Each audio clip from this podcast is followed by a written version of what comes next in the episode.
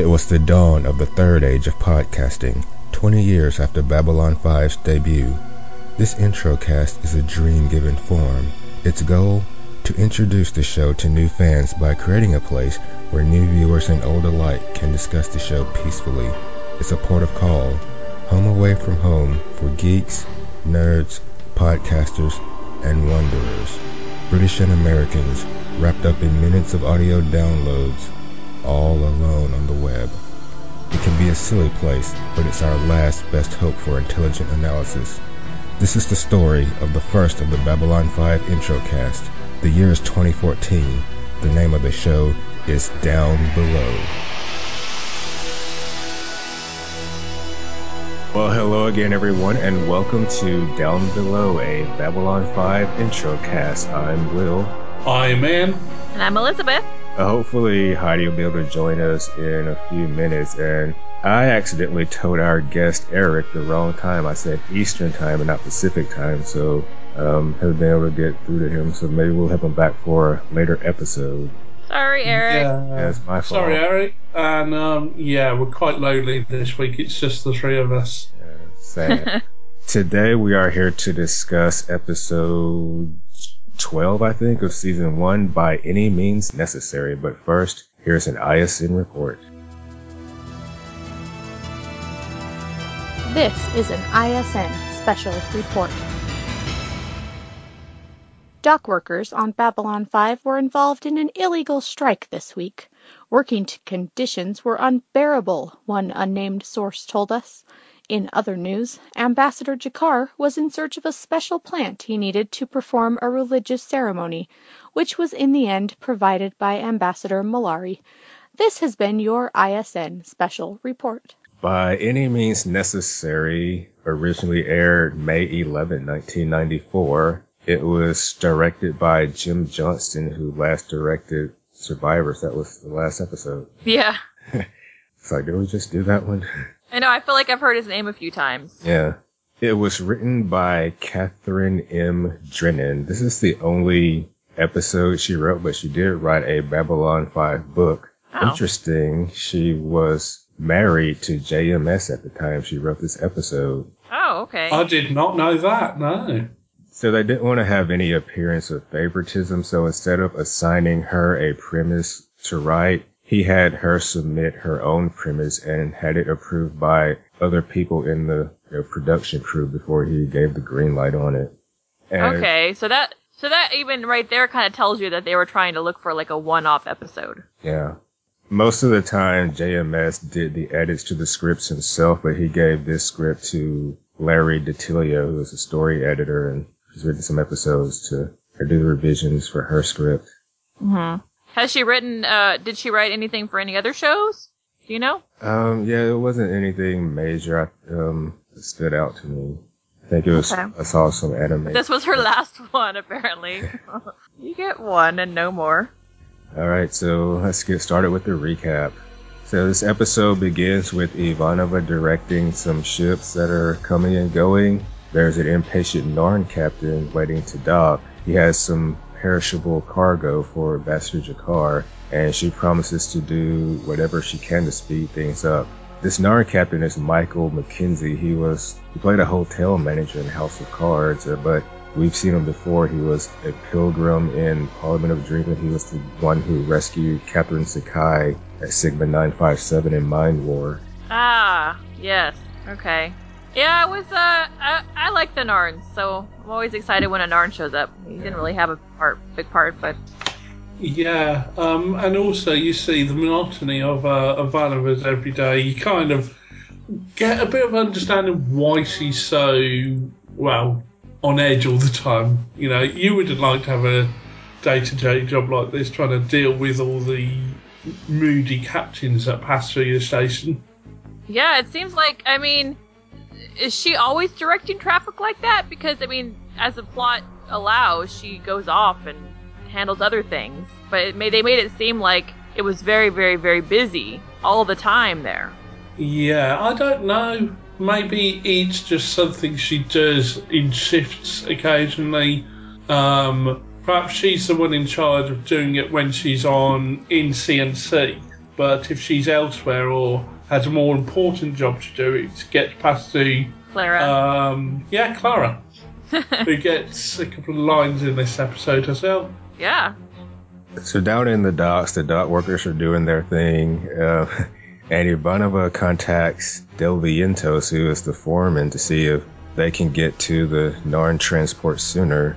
Eduardo Del Vientos was played by Jose Rey. He was in a lot of stuff in the 90s, but hasn't been in any- in anything since 1999. He has an amazing mustache. Yeah, and just seemed like just the right bit part player for this type of role. It was really good casting. Yeah, he was pretty good. So he's busy and doesn't have the crew, but he agrees to squeeze her in. The, the transport, not Susan. um, Ivanova relays this to the Narn captain, but the computer has a malfunction and raises another transport at the same time. There's going to be a collision. I just have Clara exclamation point. so Clara said something. Yeah, The Narn captain freaks out and instead of listening to Ivanova, he starts his engines and crashes into the station, damaging part of the station. We have the opening credits. That was a very um I don't know, that broke up really easily that ship. it's it didn't fragile. seem like it Yeah. hit very hard and then it just like No. completely burst apart. must have hit a very fragile point, or or maybe the um, tech workers on his ship on the other end weren't very good and just didn't weld it together very well. Yeah. But he he didn't die, right? I don't believe so. Yeah, because I think Uh, they were, yeah. They said all the cargo was lost, maybe, you know, exposed to vacuum of space, but maybe his pilot area got sealed off and he was okay. Yeah, That's but- what. Oh, go ahead. And, no, I was just like the I just the CGI was uh, it's a little rough for me, but okay. Next, we see some rescue workers go into the docking bay. They get two people out, but unfortunately, one of them's dead, and he happens to be Del Vientos' brother.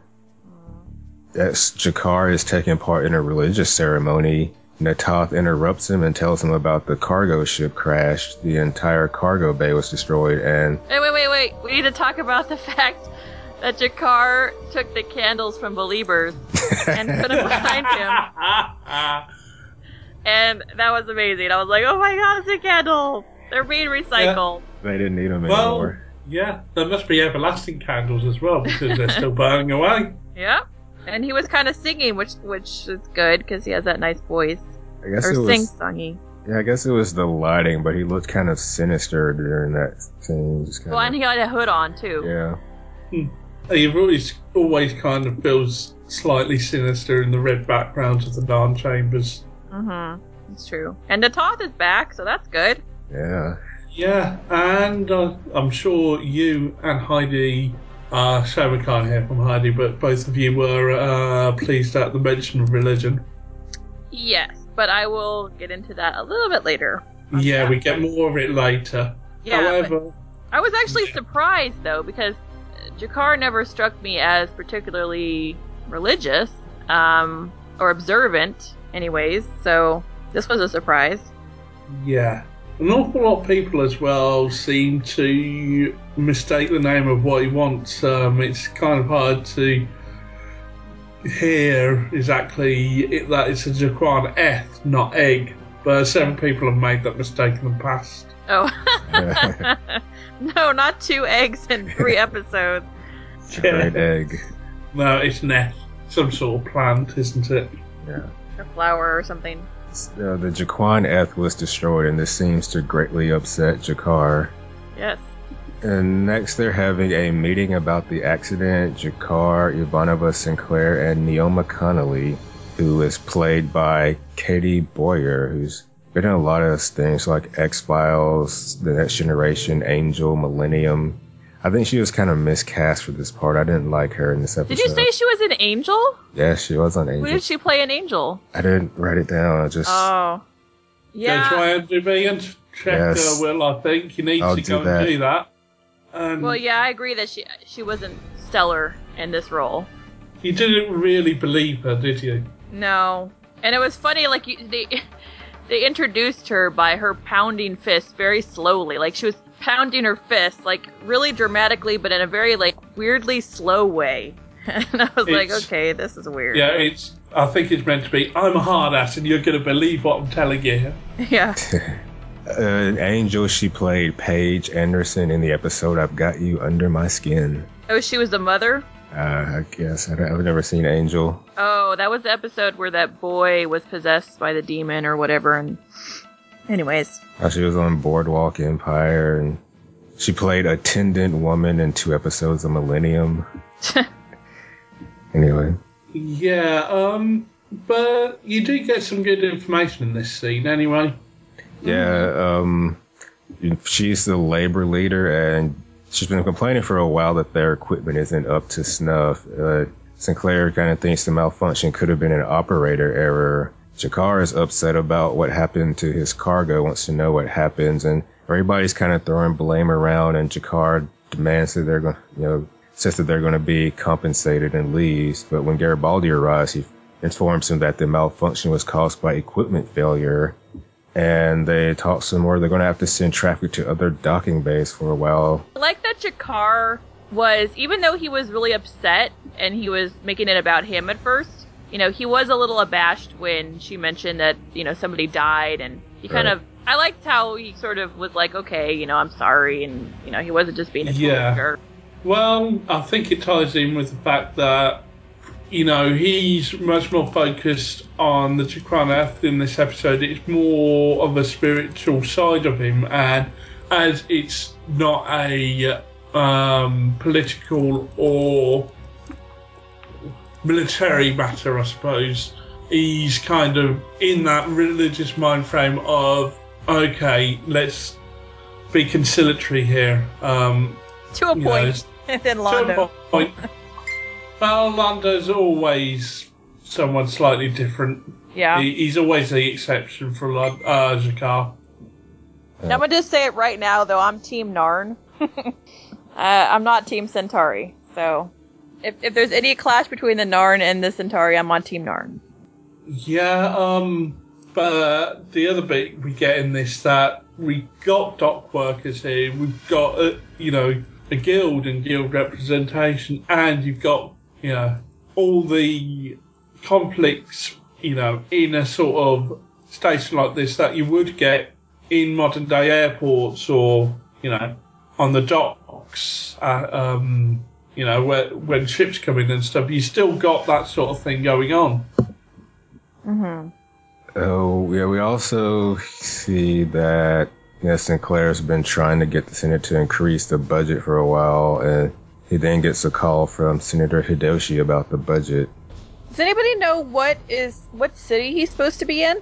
The Senator, oh, go ahead. Yeah, it will be mentioned later. It's not much of a spoiler, but I, I don't think we should go into it now because um, it is something that is mentioned later down the road where um, he's calling from. Okay. Uh, it's not a thing you need to really worry about right now, but your answer will be met. Okay. G'Kar is trying to find another G'Quan Eth, and Londo arrives. He's heard about what's happening, and offers his help to G'Kar, and walks off.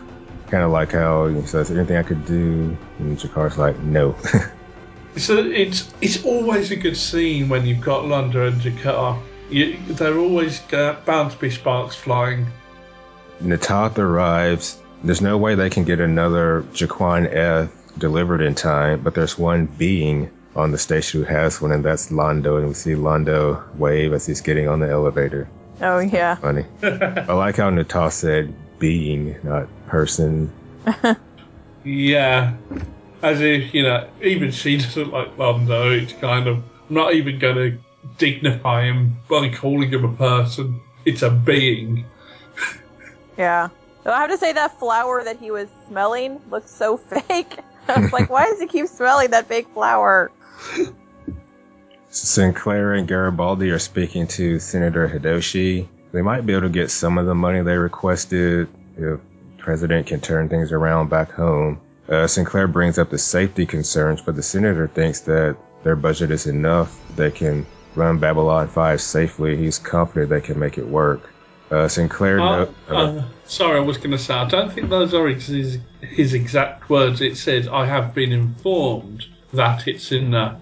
But then he actually ends that statement and starts another by saying, I'm sure you can make it work. A politician always choosing his words carefully and perhaps trying to give a message to Sinclair here that, okay, right, the Senate says you've got enough money. The specialists that are informing the Senate and informing me say you've got enough money. But rather than saying, but I can think you can make it work, he just adds it as an additional sentence and maybe that sparks Sinclair thinking about reallocation of the budget for later on. Hmm. Just given what he says at the end of the episode, Yeah. So Sinclair knows that they're not going to be happy with this. He's going to set up some meetings. Uh, the dock workers didn't get any more money in the new budget. 'Cause in the government eyes, they're bound to a contract and they can't quit and they can't go on strike.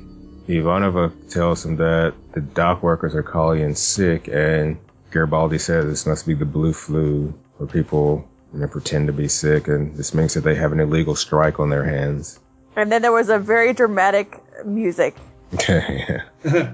Yeah, I, I, it, this scene is just one example of Garibaldi being in the right place at the right time. I mean, he just seems to be able to do it.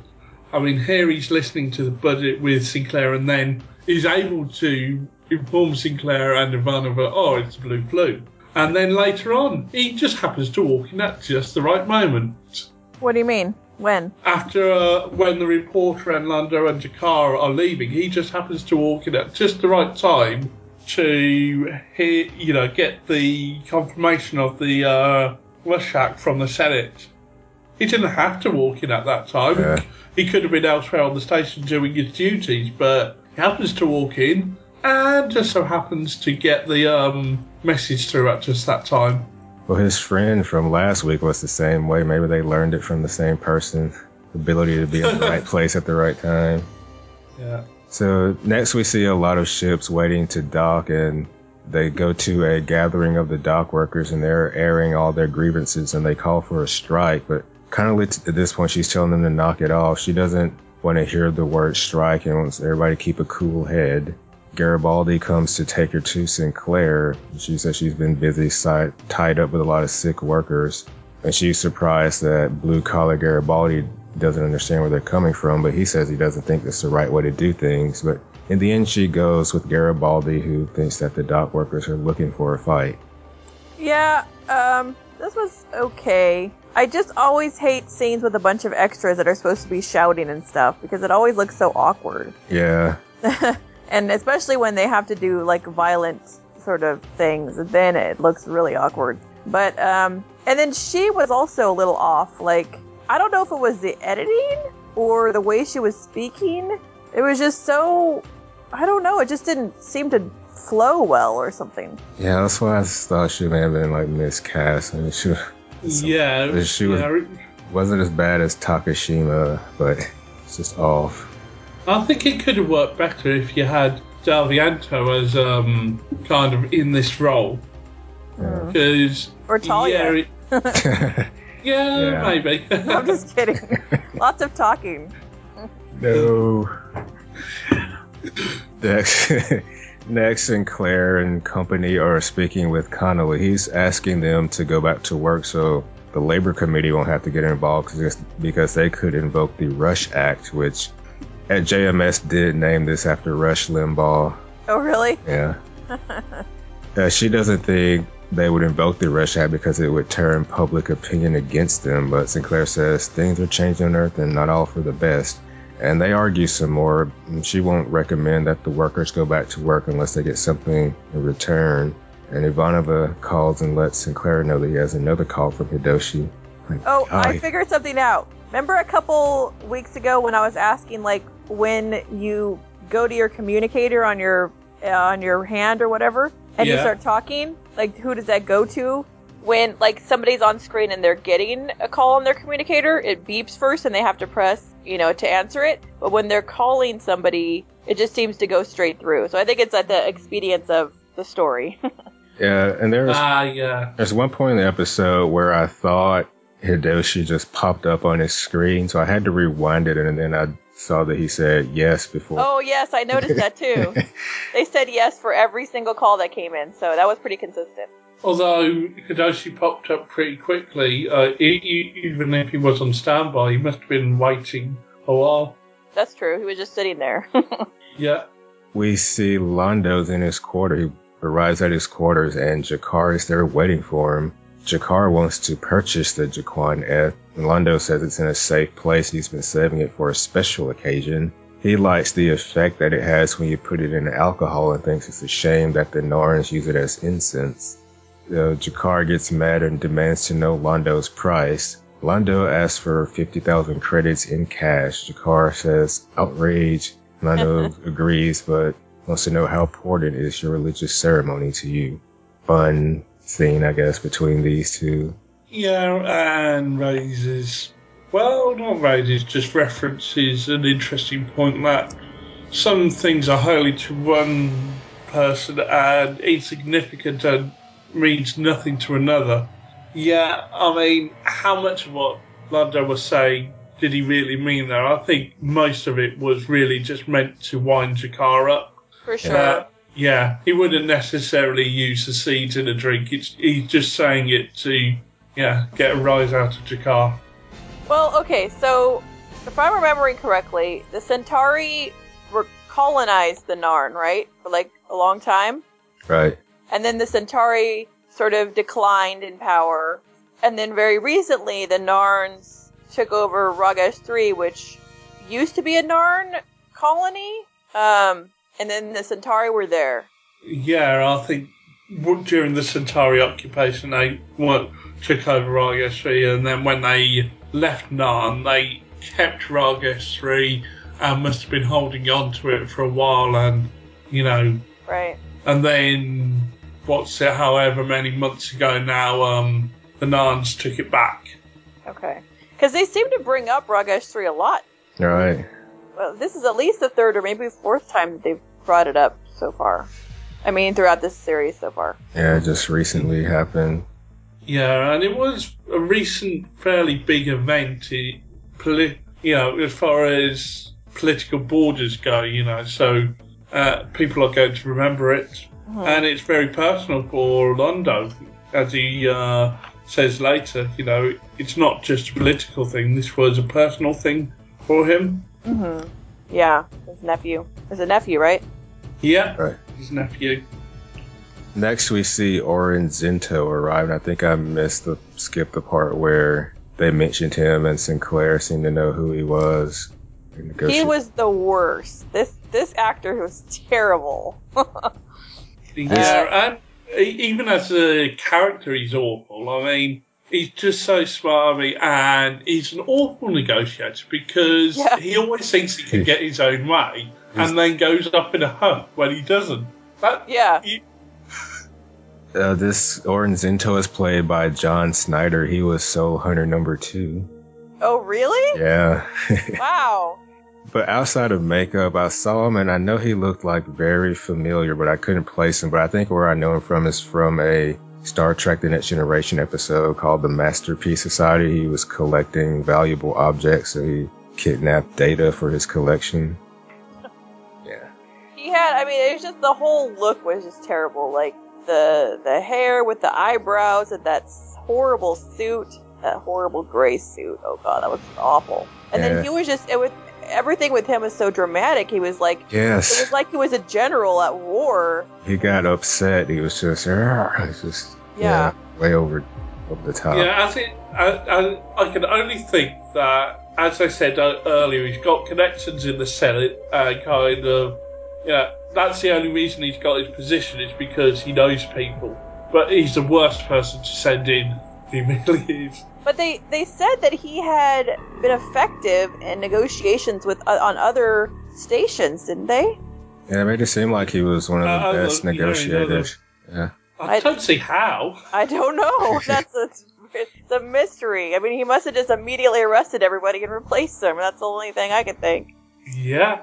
Well, I mean, even from the start, he comes in saying he's on a schedule and wants it all to be over and done by by breakfast next Like, I'm morning, so he can go on to his next thing. Busy strike schedule. busting strikes, gotta go. Zento wants to meet with Connally and then with Garibaldi in case the Rush Act needs to be enacted. At one point, were you pretty sure that they were actually going to invoke the Rush Act as much as they kept mentioning it? it kind of seemed like they had to do it. Yeah, but at first they weren't really clear. I mean, you got the gist of what it meant. Yeah. Um, it was a little bit mysterious at first, but yeah, I mean, yeah. I and I, I was like, am I supposed to know what this means? you know, like, am I supposed to have heard this before and I don't? So Hidoshi speaking with Sinclair about the strike says that it sets a bad precedence and well, I have no idea what this sentence means. Um, but he wants full cooperation of Babylon 5, including providing troops if the Rush Act is enacted. Yeah, and uh, I, I made a note. I don't know if it's in this one or the earlier one, but Sinclair keeps on trying to make a certain point, but keeps on getting talked over throughout this episode. Yeah. As if he's already come up with his solution, but no one's going to listen to him until you know things get desperate. Yeah, and there's okay, so there's a thousand dock workers, and I'm imagining a very, very small percentage of that against the, you know, security makes up a very small percentage against the thousand of dock workers. So that would have been tough. And I, I don't know if they have a brig big enough for a thousand dock workers, but um, what now? The the sticks that they're carrying, the security is that those are like cattle prod type things. Later on in the episode, yeah, that looks Yeah. like it anyway. I'm just thinking, like logistically, what how they were going to do this. You know, if a thousand dock workers striked, struck, um, how? yeah, would and they- each, uh, especially if each of them's carrying a random bit of piping or yeah, wrench or something. It's just, yeah, it's just okay. You're meant to be a docker's rabble here. Have some random props. yeah, yeah. So logistically, I don't know that that it would have would have been possible. Oh, oh! Back in Londo's quarters, G'Kar calls Londo because he has some money, but Londo has changed his mind. The plant isn't for sale. He says this is just a tiny piece of revenge for what the Narn did to Ragesh 3 and to Londo's nephew. Yeah, I was annoyed with Londo.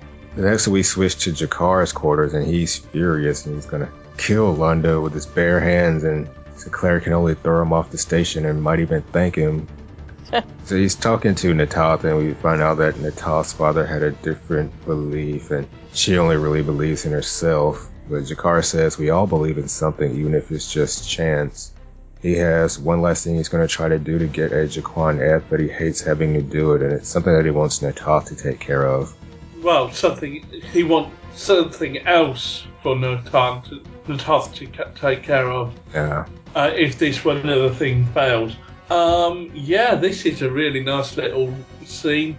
'cause, I mean, the core of it really starts when he's in the rage and then pauses and stops and calms himself just as he's about to, you know, bash the his holy book, and he stops himself from doing that.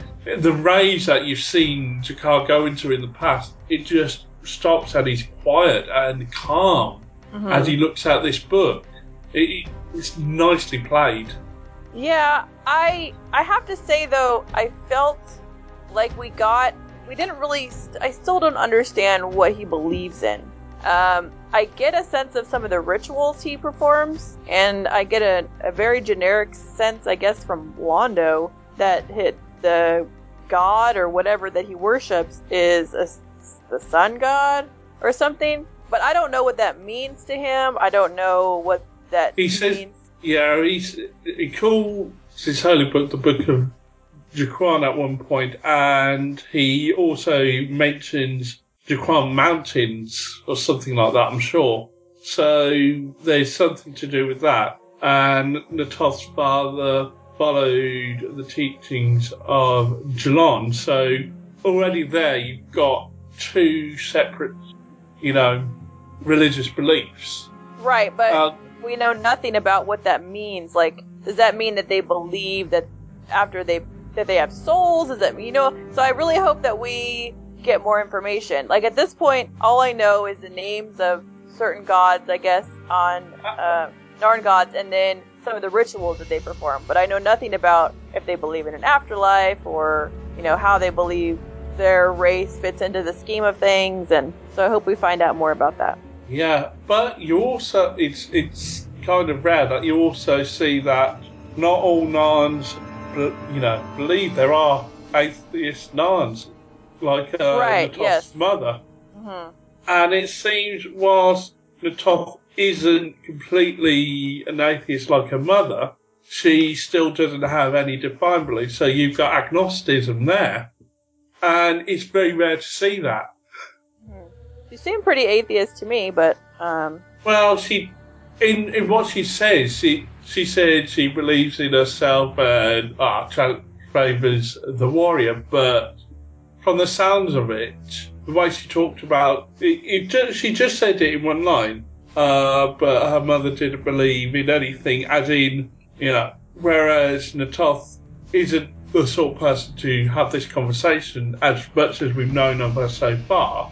Anyway, um, her mother might, uh, you know, there's different types of people who don't believe that. As I said, I think maybe Na'Toth is more towards the agnostic end of, at least in terms of Narn, that she hasn't thought about this. She's a warrior. Whereas her mother might have thought about it and actually reached a decision. But I suppose you can read anything into that single statement. It's, and it's a very personal reading of it, I suppose. yeah, no, I mean she wasn't like specific, so Yeah. So next we see Orin Zento talking to the dock workers. He explains they're not being singled out and everyone understands how they feel, but Earth has to cut costs. It's like I know how you feel, but you know. Uh, Connally points out that the government somehow found money to increase military spending, but Zento counters that B5 is a military station. So they're kind of airing their grievances, but Zento reminds them that they did sign a contract for some more discussion. They can't come to any agreement, so Zento says that they have no choice but to enact the Rush Act. But Sinclair jumps That's in. in a different scene, isn't it? no, I think it's this. Oh, I know he keeps, they- he's just. He, keep- yeah. he keeps on threatening Yeah. in every scene he's in. yeah. But Sinclair jumps in and suggests that they have a recess before any kind of decision is made, hoping they'll make more progress the next day. and this is Good. where Sinclair's starting to look more unkempt. because he has his five o'clock shadow starting, Yeah. you know, so you, it's- it's which he normally doesn't. his- even his uniforms actually look increased and Mhm. battered. Yeah, yeah, in his Uh, ah. Connally, Connally here though shows that. Yeah, why did if she's meant to be a, this experienced, you know, Docker's representative and learnt about, you know, because of a, a uh, history with her father, why didn't she get that agreement with the previous representative signed? That, that, that seems like an, hmm. you know, a stupid mistake to have made. yeah, that's true. She really should have got it signed. There wouldn't be an issue now. Yeah, So as we see a sleepy Sinclair in his quarters, he gets a call from Angry Zento and like hoped out Zento. Uh, the dock workers have dropped their blue flu story and have officially gone on strike. And Zento thinks Sinclair is responsible. And he's going to invoke the Rush Act if Connally continues the way that she's going. And as G'Kar contacts Sinclair, wants to meet him on an urgent matter. Sinclair goes to the council chambers where G'Kar explains the situation with Londo. The ceremony must take place at a certain time each year with the new planet. He feels it's his responsibility to provide for all the all of his people on the station. Sinclair promises to do what he can. I feel bad for Sinclair here. Yeah. like, Yeah. come on, children, leave him alone. I was thinking it was interesting that G'Kar kind of felt responsible for you know to provide for everybody that follows his belief on the station. It's interesting Yeah. because Londo basically said that that G'Kar is doing it just for show. Yeah. And I don't know. I mean, it's hard to tell because I think this is the first time we've heard anything about G'Kar's spirituality or his following of a religion. Um, and yes, in private, he did do what he needed to do ritual wise. Um, so I, I'm, I, I can't really decide one way or the other. Um, you know, does Londo have a point, or does G'Kar really, you know, believe Yeah. Yeah, they kind of leave it up in the air. In Londo's quarters, he uh, Sinclair asked Londo to sell the G'Quan Eth to G'Kar, but Londo is not going to do it. I noticed in this scene he called Sinclair is very good friends He seems to call everybody that. Oh yeah, this is the scene where he's wearing that horrible Oh, robe. Yes, Yeah. I have that Yeah. in my notes. What is wearing? It's horrible. It's horrendous. I put horrendous robe in my notes. Yeah, I, I kind of think, you know, they got that from costuming, and even the director thought, well, we got it. Oh, right, I've got to re reorganise this scene. Okay, right, you two just sit at the table, having conversation there. I will. Uh, don't move. Don't move. Yeah. Oh yeah, Londo thinks G'Kar's just trying to save face, and Londo would rather burn the plate than give it to G'Kar. Uh, Sinclair leaves and gives G'Kar the bad news, and then he gets a call from Ivanova about the meeting beginning, and when Sinclair leaves, G'Kar tells Na'Toth to proceed. Yeah. Next, Zento is meeting with Connally. You can see Sinclair off in the background. He's really tired. His jacket is like partially open too. he was just going down the Yeah. drain. so after they argue some more, Zento invokes the Rush Act. Oh wait, so is this where she mentions New California? yep, I So- think so. What the heck is New California? I want to know what that is. Okay, hopefully we find out. Cause didn't um Hidoshi mention new um new something um another city? He mentioned new something when he was don't talking at the remember. end. Okay. Yeah, but also, um, Connally mentions they, there's one in colony on Europa. hmm And Sinclair urges Connally to end the strike, but she's not going to do it. Next in C&C, Ivanova explaining to his ship that they can't dock because all the docking bays are full, and in marches our favorite ISN reporter, Marianne Kramer with Sinclair. She's trying to get news out of him. I was Have we- surprised to see her. Yeah, has she been on Babylon 5 all this time? Probably not. Yeah. Yes, mommy reporter back again. And she she Fabulous hair. she even does the uh, report later on. Um, I think that's her voice we hear o- over the PA system Oh. anyway. Oh yeah, it must be Yeah. because it confused me at first.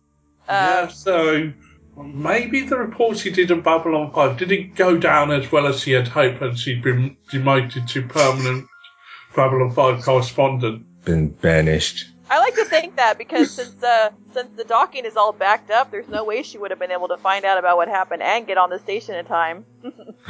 So in my head canon, yes, she's been there the whole time. Uh, Sinclair doesn't have any comment. G'Kar and Londo enter and they're arguing. Apparently, the statue of a Centauri god has been stolen, and Londo wants Sinclair to do something about it. And so, where you see Marianne Kramer recording this whole thing, she's got her little recorder out. Sinclair is fed up and orders everyone out and orders Ivanova to escort all unauthorized personnel out. There was actually some kind of some funny gestures going on in the background between Sinclair and Ivanova, and even the lady that was like huddled in the back corner was making some gestures behind Well- Londo and G'Kar. Wasn't that Clara in the back? Uh, no, No. Oh, no, it wasn't. No. I don't remember if Clara was in the scene or not. Uh, But sh- uh, yeah, sh- yeah, because I'm sorry. oh no, no, go ahead. Oh, after Ivanova gets everybody out, uh, Clara was the one who tells Sinclair that he's got another call. Oh, okay. Senator Hidoshi won't stop calling. Yeah. Take no for an answer, Doshi. Come on, stop being a stalker. Senator thinks Sinclair should handle it the way he thinks is best, but Zento has convinced most of the Senate otherwise, and the Senate has invoked the Rush Act. So it's finally been invoked, invoked even though they've been talking about it. The Senate are on the ball, I have to say. Wow, they meet and vote really quickly. Yeah. Nothing like our Senate in the U.S. Sorry. Yeah, well, may- maybe you know um, they had to meet uh, to confirm the what's in the budget, and so there were perhaps there were enough people, enough senators still milling around for them to put a vote through on the Rush Act, and you know it kind of they're kind of like right if we get this vote done now we won't have to come back tomorrow, so everyone Yeah. in get the vote done and we can go home. Yeah. Sinclair is ordered to move in with troops. Hidoshi thinks that some of the senators are hope senators are hoping that everything will end in violence. Did I say sinners? um, Probably didn't slip there. so Sinclair orders Garibaldi to put his team on alert, and then he asks Ivanova for the full text of the Senate order. Hmm, wonder what he's up to. Yeah, you gotta pull something out. Yeah. So we see Garibaldi getting his people ready, and we see some of the dock workers. Uh, I have a typo, and I wrote workers. That's a different episode. so we see Garibaldi's people getting ready, and we see some of the dock workers getting news of the Rush Act. Is this where the report was? Yeah, yeah. about- Um, because Connolly comes in and says, "Shut that thing off." It's as if there's a news report in the background, and I'm sure it's uh, that reporter giving the read doing it. The It's Garibaldi. conveniently over the entire ship because I think they cut to a different location and everybody heard it. Yeah. So Garibaldi and his team go to place the dock workers under arrest and a fight breaks out. Something about the way this fight happened, the way the two sides came together kind of reminded me of like a comic book fight where the one side, where both sides just come together and they meet. Like, Or the opening of the X Men cartoon from the early yeah, 90s. that's, yeah, that one. Uh, um, and it's poorly edited as well because I thought there was something off about it. So I went back over it, and they at one point there's two Garibaldis. Oh, Nuh-uh. Right, I one didn't- of them's grabbing um, Connolly and dragging her away, and the other one's in the midst of the fight, swinging at random dock workers. Excellent. I'll have to go watch that again. Nice. So yeah, Garibaldi grabs Connally and gets her out of there, and Sinclair and Zento arrive, and they go into the docking bay while Garibaldi's men leave, and Sinclair that explains that under the Rush Act he can use any means necessary to end the strike. So what he chooses to do is he reallocates some of B5's military budget to begin upgrades and start hiring more workers, and he declares amnesty for anybody that committed a crime. and once again, Sinclair's gestures uh, make me very happy because he puts the one and the two up near his chin, and I'm like, yes, don't disappoint me. Well, I think yeah, it, it's that style of acting because you see it in early um, Doctor Who with um, Hartnell, who plays First Doctor, and he his thing was always to use his hands and always to make sure you know his hands were in the screen somewhere for some acting reason, and so I'm sure Michael O'Hare's of the same school, you know. Hand acting. Matt Yeah. Smith, Matt Smith is kind of that way too, wasn't he? They kind of made a joke about that, didn't he? Yeah, it's definitely in the um, 50th special. I think um, John Hurt has a line about it. Um, I just have a note that says Orin's face. I don't know what that means. his face was yeah, his, that's the worst face in this. Yeah. um, oh, I wanted a fight. I wanted to arrest everybody. Sinclair points out that he couldn't have done this if the Rush Act hadn't been evoked. Ooh. Burn. Snap. so the dock workers agree to everything and all is good, but Zento promises that Sinclair won't get away with it and leaves. Garibaldi urges Sinclair to go get some sleep and, but at this point Ivanova calls Sinclair and tells him that G'Kar and Londo are half an inch away from killing each other. Grumpy Sinclair goes to the council chambers. and he orders G'Kar to return the statue. Uh, he's got another clever little solution. He explains that the G'Quan Eth is a controlled substance, making it illegal to own except for certain medical and religious purposes. So Londo reluctantly agrees agrees to give up the plan because he's already gotten his amusement out of it. Uh, G'Kar is upset because it's too late to perform the ceremony, but Sinclair has another loophole, and all are happy. Sinclair is a Jesuit. He mentioned he had Jesuit Yeah. teachers. Yeah, he mentions that again here. And um, his solution as well is interesting because um, when religious religion meets space exploration or any sort of human advancement, it always seems to be the last to adapt. You've got a little example of this here. Um, because, yeah, no, so no one sort of Sinclair's solution up until now, even though Narns have been in space for some time, it seems. And he was Um, saying that it's like okay, they they're like twelve light years away, and 12 then Narn, yeah, or 10 Narn light years or something ten like nar. that. yeah.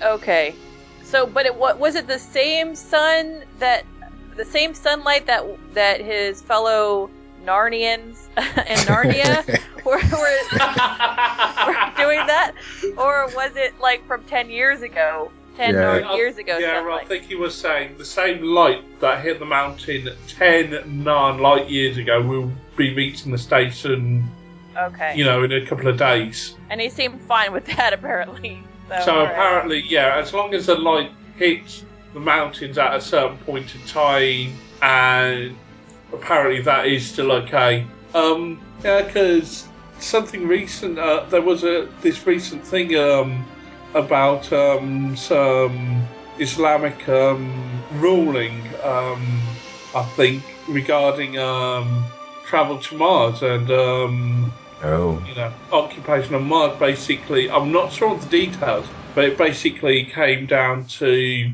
re- some of the religious leaders making a ruling on something within the, you know, the Quran, saying that, you know, and their interpretation of it was that, you know, no one who follows the teachings can truly settle on Mars because of some passage in the Quran. Yeah, it's like it's things like this, and I don't think necessarily that it was meant to to be this way, but it almost highlights the arbitrariness of religious rituals and rules. You know, um, having the same sunlight that would have hit a certain mountain, maybe I don't know if the the station is pointing the same way as the mountain, or I mean, ten Narn light years ago be okay, but nothing else was okay. It just it just to me it's like it just highlights some of the nitpicky arbitrariness of you know some religious rituals yeah. It can do, but uh, at the same time, in the later scene, the um, religious ceremony isn't taking place looking out of the window, it's facing a, another direction. So it, it might be, again, they have to face the mountain when they perform the ritual. But considering the station isn't necessarily facing the mountain, but the sunlight will, that once hit the mountain, will hit the station, they've got to fe- face the same way. mm-hmm. I don't know. So um, next, Sinclair arrives in his quarters and to go to sleep, but he gets a call from Hidoshi. And the, the Senate has let Sinclair's decision stand, even though they don't like it. He admires what Sinclair did, but warns him that he's embarrassed Gordon Zento's powerful friends and he should watch things very closely. Very ominous. yeah i can't figure out what's going to happen other than maybe sinclair losing his job Well, this isn't the first time he's um, you know, had trouble. Like as um, he actually said, "Oh, what's new?" You know, he, Right. this is just something else the Senate can add to their list of reasons why they don't like him. and they do seem to be piling up. So next, finally, we get to see G'Kar perform his ceremony, and that's the end of the episode. and it kind of Yeah. ended in a different way too it was kind of like carrying the sounds of the ceremony over the some of the credits Yeah, Kind of a little um, bit different yeah, and you notice there was a group of Narns there, but the impression I definitely got was this is nowhere near the amount of Narns currently on the station. So it is just a portion of the, you, you know, portion of the Narns there that follow these practices that um, G'Kar does. hmm Yeah, I don't know. I I didn't get one impression one way or the other about how many Narns are there.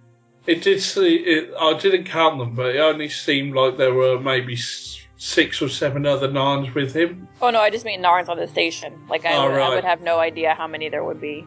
Well, I'm just assuming that because Nar- the Narns are one of the main five races. They're not amongst the other minor uh, ones in the rest of the um, council. Right. Right.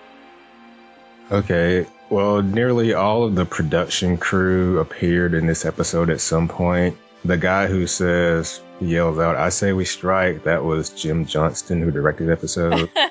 that might explain why some of the you know extras or whatever seem kind of you know not so I don't know. great. Extras are terrible in general, right? Yeah. I've been an extra before, so oh yeah, me Not too. And it was in one of those stupid scenes where you had to be angry at a crowd. oh wow. I was a wedding guest. I had to dance and be happy and everything. oh my gosh! And they probably didn't even have music on, right? Actually, they did have music. Oh, they did have yeah. music. So, Oh, you were lucky then. yeah. Um. Well, actually, when was this? When did you have to do it? Because if, if it was only a few years ago, you could have done the drunken giraffe from Doctor Who and got away with it. Uh. Yeah. This was um a couple years ago. I think. Yeah. So I how? Don't know what the drunken giraffe is, but now I don't- want to know. Uh, it's the um, dance um, the Doctor does in Amy and Rory's wedding, and then again on his, in his last episode, it's the one where he uh, puts his arms across his head, waves them around, and staggers about. Let's see. How about some quotes of the week? okay, um, I'll start with G'Kar. Why does the universe hate me? I'll do one. Uh, Sinclair, you should never hand someone a gun unless you're sure where they will point it. Your mistake. Um, yeah, I'll read something which is far better on screen than I'm going to read out, but on screen it was just nice. Lieutenant Commander, in 10 seconds, escort any unauthorized persons to the brig and leave them there. Then Ivanova, yes, sir. 10, 9, 8, 7, 6, 5, 4, 3, and Garibaldi, 2, 1. What? What did I miss? that was a good scene. Yeah, it doesn't really come across well in quotes, but yeah, if it reminds you at all of that scene, I've done my job. um, I have one. It's Ivanova. Commander, we've got a problem. Sinclair. Surprise, surprise. um, actually, Connally actually had something. Um, she had. I don't care if they've agreed to wear bunny suits and sing the Hallelujah Cure chorus. Um, the only other one I had was G'Kar. Commander, you're a far more spiritual man than I gave you credit for. And Sinclair, there are a couple of Jesuit teachers I know who might disagree with you. Where's Delenn? Oh. Yeah. Uh, we haven't seen Talia in a while. I'm not saying that's a bad thing, but Yeah. Yeah. So, do we know if this was aired in the same order it was filmed, or if this also was all over the place in terms of when it was filmed? mm, I don't know. Okay. Yeah, no Delenn. I'm I'm very curious. Like they we we revealed that whole thing about he he remembering what happened or part of what happened, and then she leaves and she's back for like two seconds to talk to the um believers, and then um she's gone again. She's avoiding him. Yeah. All Yeah, right. Too bad. Hopefully Yeah. next week.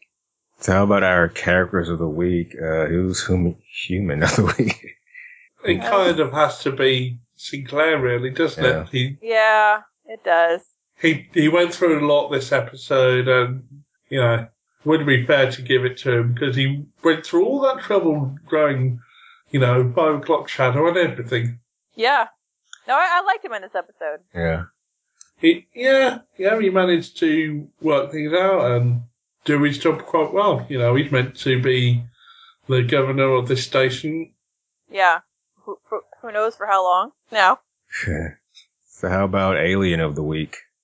I have to go with G'Kar. I have to Yeah. go with G'Kar too. All right, G'Kar. Gosh, Sinclair's gonna Sinclair's sweeping the first season gonna so win far. the season. Yeah. Well, not sweeping, but he's definitely. I know I, he's had it at least what five times. One, two, three, four, five. Yeah. Yep. G'Kar seems to be doing pretty well as Alien as well, doesn't he? He's at three. All right. How about some episode ratings? No guess. How about you, Elizabeth? You want to give your rating? Well, hmm. Okay. I have to say that um, these last three episodes have been a little bit disappointing. No, not a little bit. They've been disappointing for me.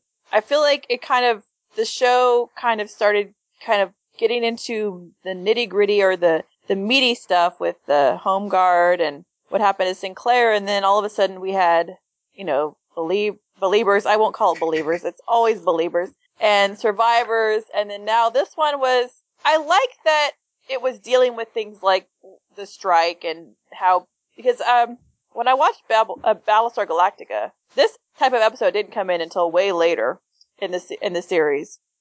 And you're always wondering- wasn't it? Uh yeah, I'm I'm, I'm tr- I have trouble with Battlestar Galactica titles, but I mean they'd had this a similar situation in that show, and it it took a while to get there. And here at least they're addressing it early. You know, things that you would kind of in the back of your mind think about. You know, what are the workers doing? How do they live? So I'm glad that they did that. It's that's interesting, and I'm glad to know a little bit more about G'Kar, but I still feel like I'm just getting a very shallow, you know, sense of his beliefs. Um, I hated some of the acting in this episode. Um, and I felt it was a bit slow, even though there was two pretty substantial plots going on. I still felt it was a bit slow. I think they could have done more with it. Uh, so I'm only going to give it a six terrible guest stars out of ten. Alrighty. Uh, how about you, Ian? Yeah, well, I like the fact they've done this episode. I like the fact they are addressing these sorts of issues early on, as you said, and it's it's a bit of world building. I feel a bit of fleshing out of the fact that this sort of world is still very realistic. The troubles you're dealing with now, they're still dealing with in 200 odd years' time.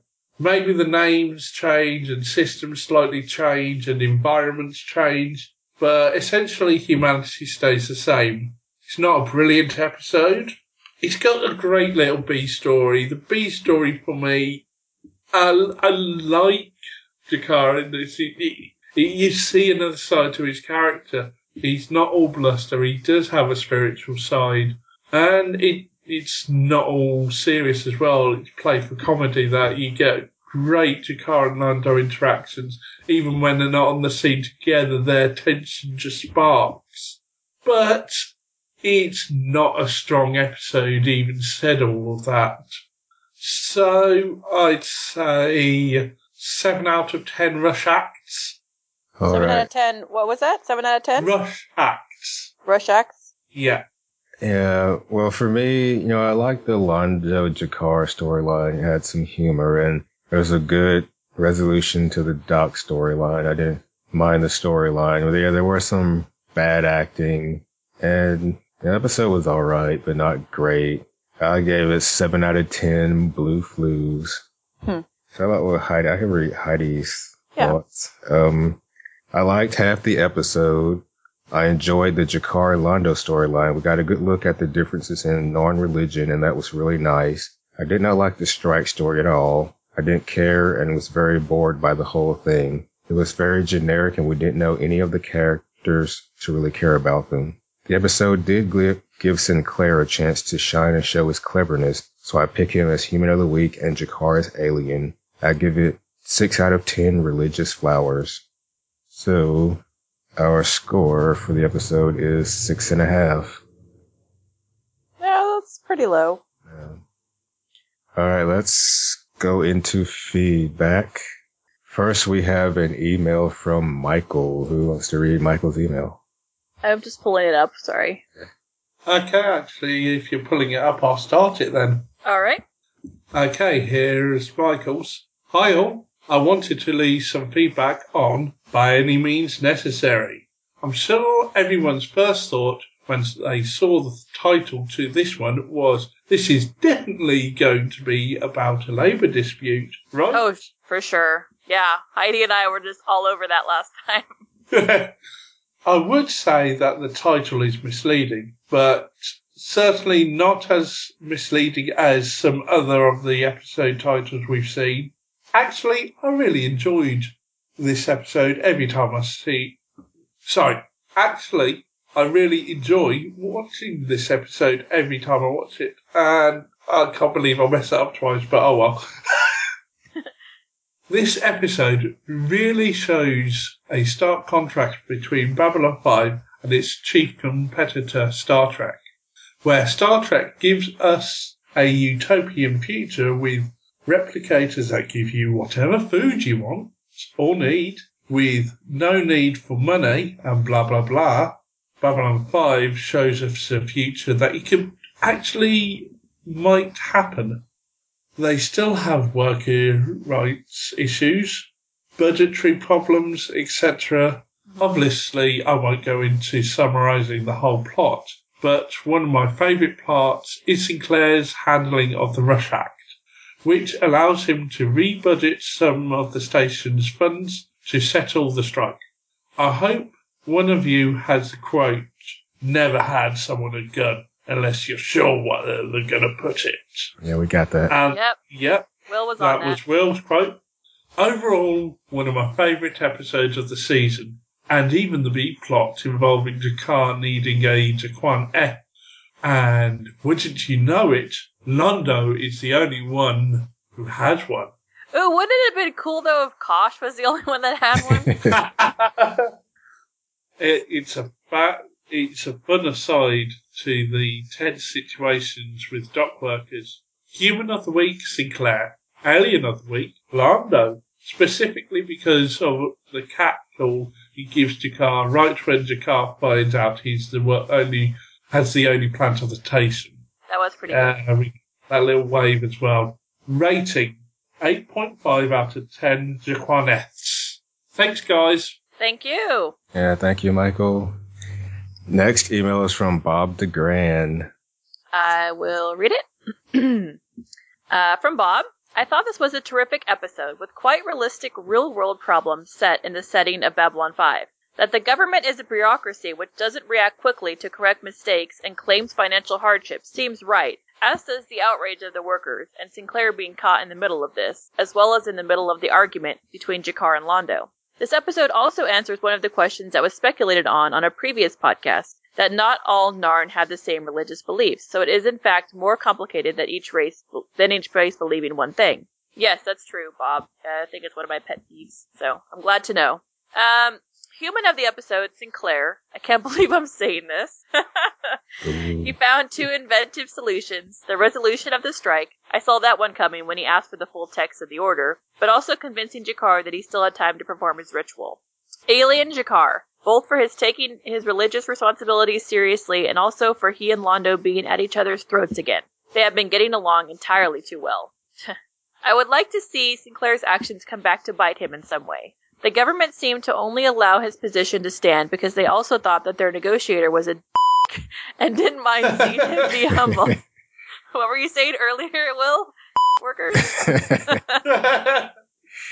Maybe in the future they won't be as lenient. Maybe the transfer of funds from the military budget will result in some weapon that they need either not being available or being substandard in the future. Ooh, good call, Bob. That's a good one. Uh, from Bob, uh, Bob of the Dexter cast. Hey, thanks, Bob. Cheers, Bob. So I'll read the next email. is from Victor DeGran. This episode was an allegory about social and economic conditions in modern day labor relations. There's nothing wrong with drawing these parallels from the B5 universe, but it's some, but some of the stereotypes just don't ring true for me. Space is an in, inhospitable environment, and working there can be extremely hazardous. I would expect to see highly trained mission specialists, but instead we find dock rats, burly, semi-skilled blue-collar guys with mustaches and swarthy complexions who look like they could be longshoremen circa 1994. In this episode, an accident occurs when Ivanova clears an impatient Narn pilot to dock his ship at a bay where another ship is trying to depart. To begin with, I've never understood why the boss is issuing clearances to arriving and departing ships. That should be the job of one of those nameless technicians, while Ivanova deals with her command duties. Yeah. Yeah, that way she wouldn't do something stupid like running two ships into the same docking bay at the same time. Hey. It was a Wasn't her mechanical fault. function. Actually, did tell the um, pilot, stop, don't do anything. It was a pilot's fault. He, Not Ari Vodova. yeah. She can't No, make he- mistakes. yeah, no, the pilot didn't know how to fly his own ship. I was an air traffic controller for 20 years and I cannot imagine my manager trying to issue a clearance to a pilot. Every morning he would emerge from his office with his cup of coffee in his hand, walk around the entire operations area, say hello to everyone, chat with us, and then disappear back into his office not to be seen again until the following morning. Nice. Issuing clearances and dealing with pilot was our job, not his, but I digress. After the docking bay accident, everyone blames everyone else. That did ring true, and it turns out there was an equipment malfunction. B5 was a government program, so it must have been built by the lowest bidders, and a contractor used substandard computer chips, which probably saved a few credits. The casualties were a dock worker, labor peace, and a flower that G'Kar needed to perform some vitally important Narn holy ritual. Of course, the only such flower in the entire sector belongs to Londo, who spends the entire episode engaged in his favorite pastime, namely tweaking G'Kar. Hmm. It's remarkable that G'Kar, for such a devoutly religious man, he frequently threatens to kill people with his bare hands. There isn't much to take away from this episode, although we learn that although President Santiago is an ally of B5, the Senate on a, as a whole is not.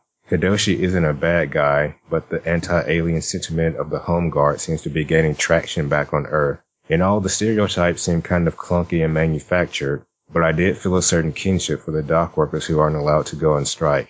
Been there, done that. So this episode gets seven and a half overworked dock rats out of ten. Regards, Victor. Thank you, Victor. So we have email Uh, from Lori. Ian? Uh, yeah, I'll do Laurie's. Hello, ambassadors. Uh, sadly, only one of the ambassadors here this week, Laurie. But we'll pass on your love to the other one when Heidi returns.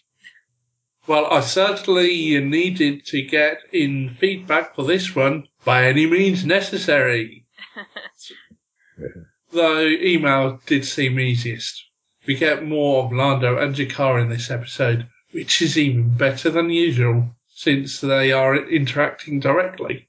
I love how they play off one another and have great antagonistic chemistry. Once again, an alien religion is addressed, but with a bit more complexity this time, as Heidi and Elizabeth will hopefully have enjoyed. We find out that not all Narns worship the same deity, as Na'Toth does not worship as G'Kar does. Most likely, Londo only had the plant for its properties as a controlled substance, but I think he must have enjoyed almost boiling G'Kar.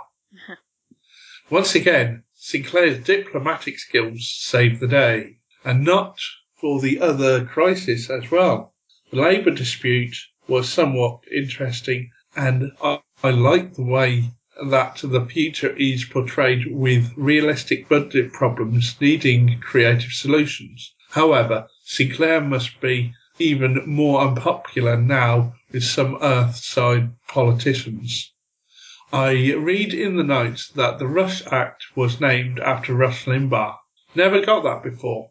Also, they did a great job of making Sinclair look completely exhausted towards the end. Yes. Human I agree. of the oh yeah yeah Oh, sorry. Human of the episode Naomi, uh, the woman Labour rep, as she was a strong character for a guest. Alien, I will go with G'Kar this week, as he gets extra points for standing up to his cult for his culture.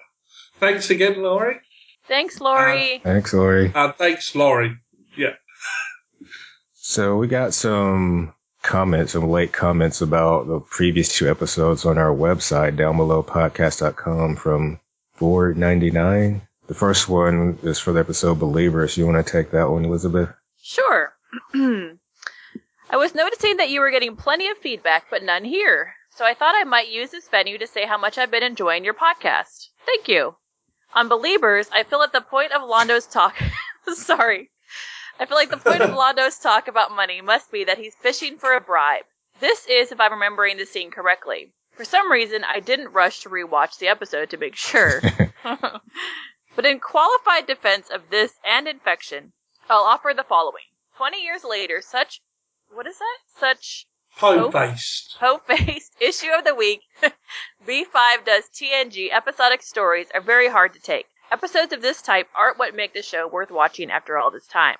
But at this time, these episodes may have been an important proof of concept for executives, and even for ordinary viewers. It was important that a viewer could turn on the TV, watch a show they'd never seen before, and grasp what was at stake immediately. Hospital drama cliche, but in space, achieves that, as says the Nazis were wrong, but in space. Anything that over relied on character ran the risk that the viewer might not stick with it long enough to become invested in the characters. Now that's all very true.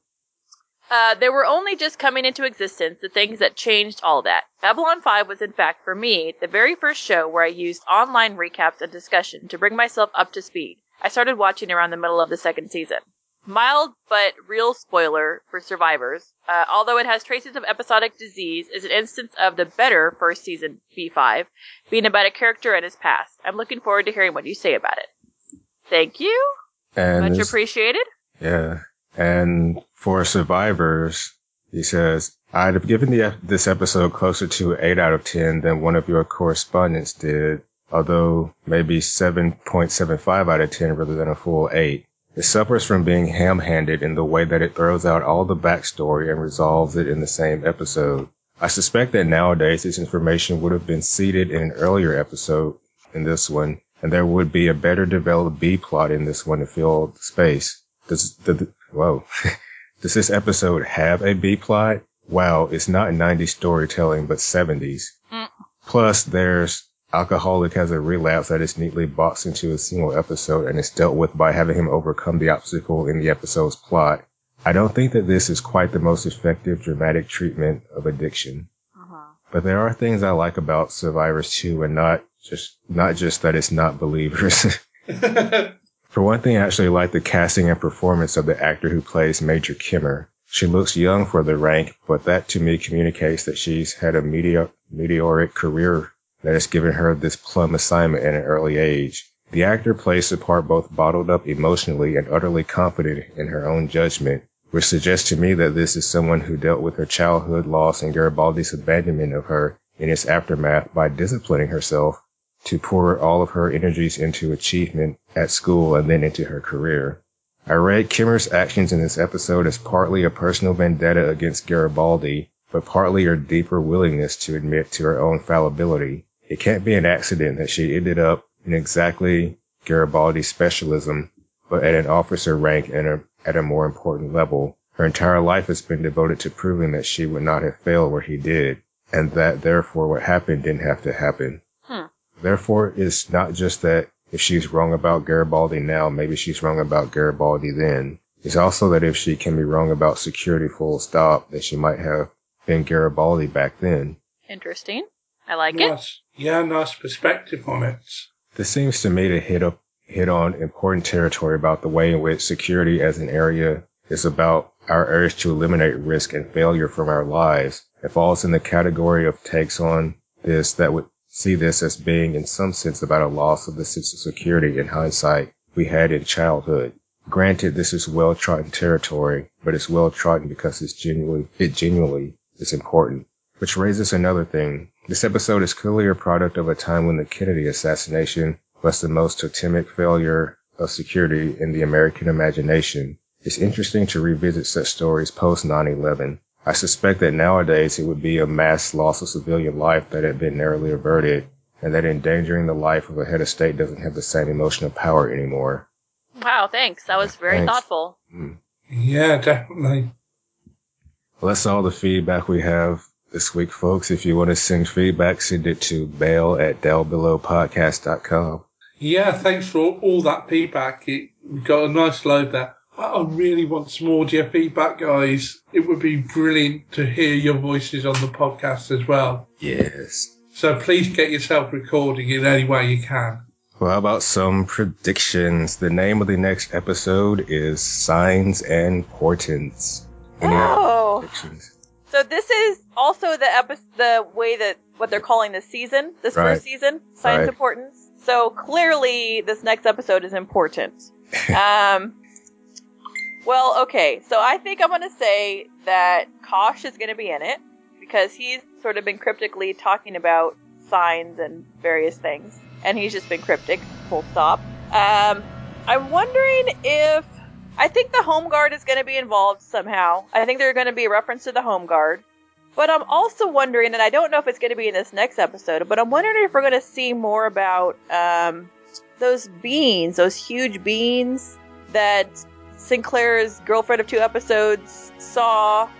Um, Um, the spacewalkers or whatever, the, walkers. hmm And what if we're going to see those? 957. Yeah, wonder if we're gonna see those again this this season. But I would say it might have something to do with the home guard, and I'm also gonna predict that Sinclair loses his job. Not next episode necessarily, uh, but that he, or maybe he's replaced by an up and comer, you know, or somebody else that has that's more, a little bit more palatable to the Senate, though they though may not turn out to be that way in the end. Um, that's just a random guess, and I'm wondering when the uh, and I know for sure it's gonna happen because I just know it. That missing Babylon station is gonna come back. It has to. So if it if it does come back, I would say it would be in this season because they talked about it at the beginning of the season. I don't know. So I I haven't actually discussed what I mean what I think the Signs and Portents mean, but um I'm just dancing around it. I th- but I just I think Kosh I think pretty much all the ambassadors are going to be in the next episode, which will make me very happy. Yeah, it's a real shame Heidi's not here because you do a great job of bouncing off one another when she is. Oh well, thank you very much. Apparently, I'm falling flat right now. But No, um, you're not. no, I'm just saying. It's e- I think it's easier when there's two of you who can develop ideas together. Yeah, I, I don't I don't know. I I think the Vorlons are involved somehow in this Signs and Portents though. Um and oh, and we haven't really talked about the Psi Corps re- recently, and that's going to be big, I think, in the future.